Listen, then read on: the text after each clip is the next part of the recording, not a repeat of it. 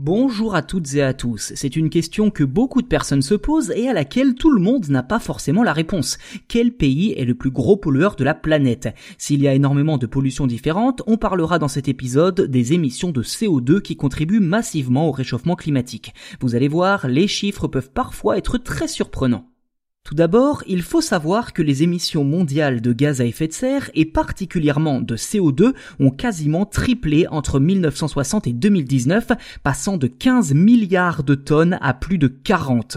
Une tendance qui ne semble pas prête de s'inverser et qui par ailleurs met en grand péril l'accord de Paris sur le climat pour rester sous la barre des 2 degrés de réchauffement.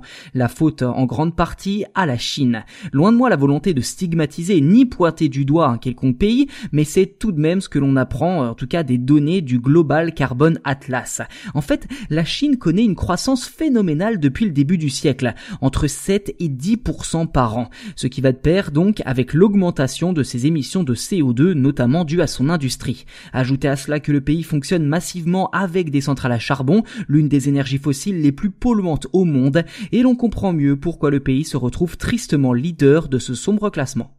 Dans le détail, ce sont plus de 10 milliards de tonnes de CO2 qui ont été émises par la Chine en 2019, soit près du double des Américains et 4 fois plus que les Indiens qui complètent le podium et 31 fois plus que la France avec ses 324 millions de tonnes. Ça fait beaucoup mais c'est quand même beaucoup moins que la Chine, il faut le noter. À noter également que si la Chine pollue beaucoup, c'est parce qu'elle produit beaucoup, notamment pour le marché occidental. En d'autres termes, eh bien cette pollution est également due à notre consommation.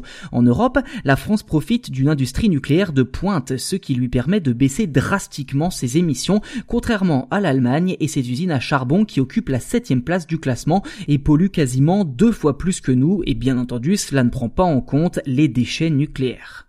Attention toutefois, ces chiffres correspondent à la pollution totale des pays, tout domaine confondu. Si l'on s'intéresse à la pollution par habitant, eh bien ce sont les pays du Golfe qui sont les moins respectueux de l'environnement, avec près de 50 tonnes de CO2 par an, eh bien c'est le Qatar qui est le plus gros émetteur de CO2 par habitant, loin devant le Koweït et les Émirats arabes unis. Par comparaison, chaque Français émet seulement 5 tonnes de CO2 par an, un ratio par habitant assez élevé et qui s'explique facilement par des énergies fossiles qui fait la richesse du Qatar.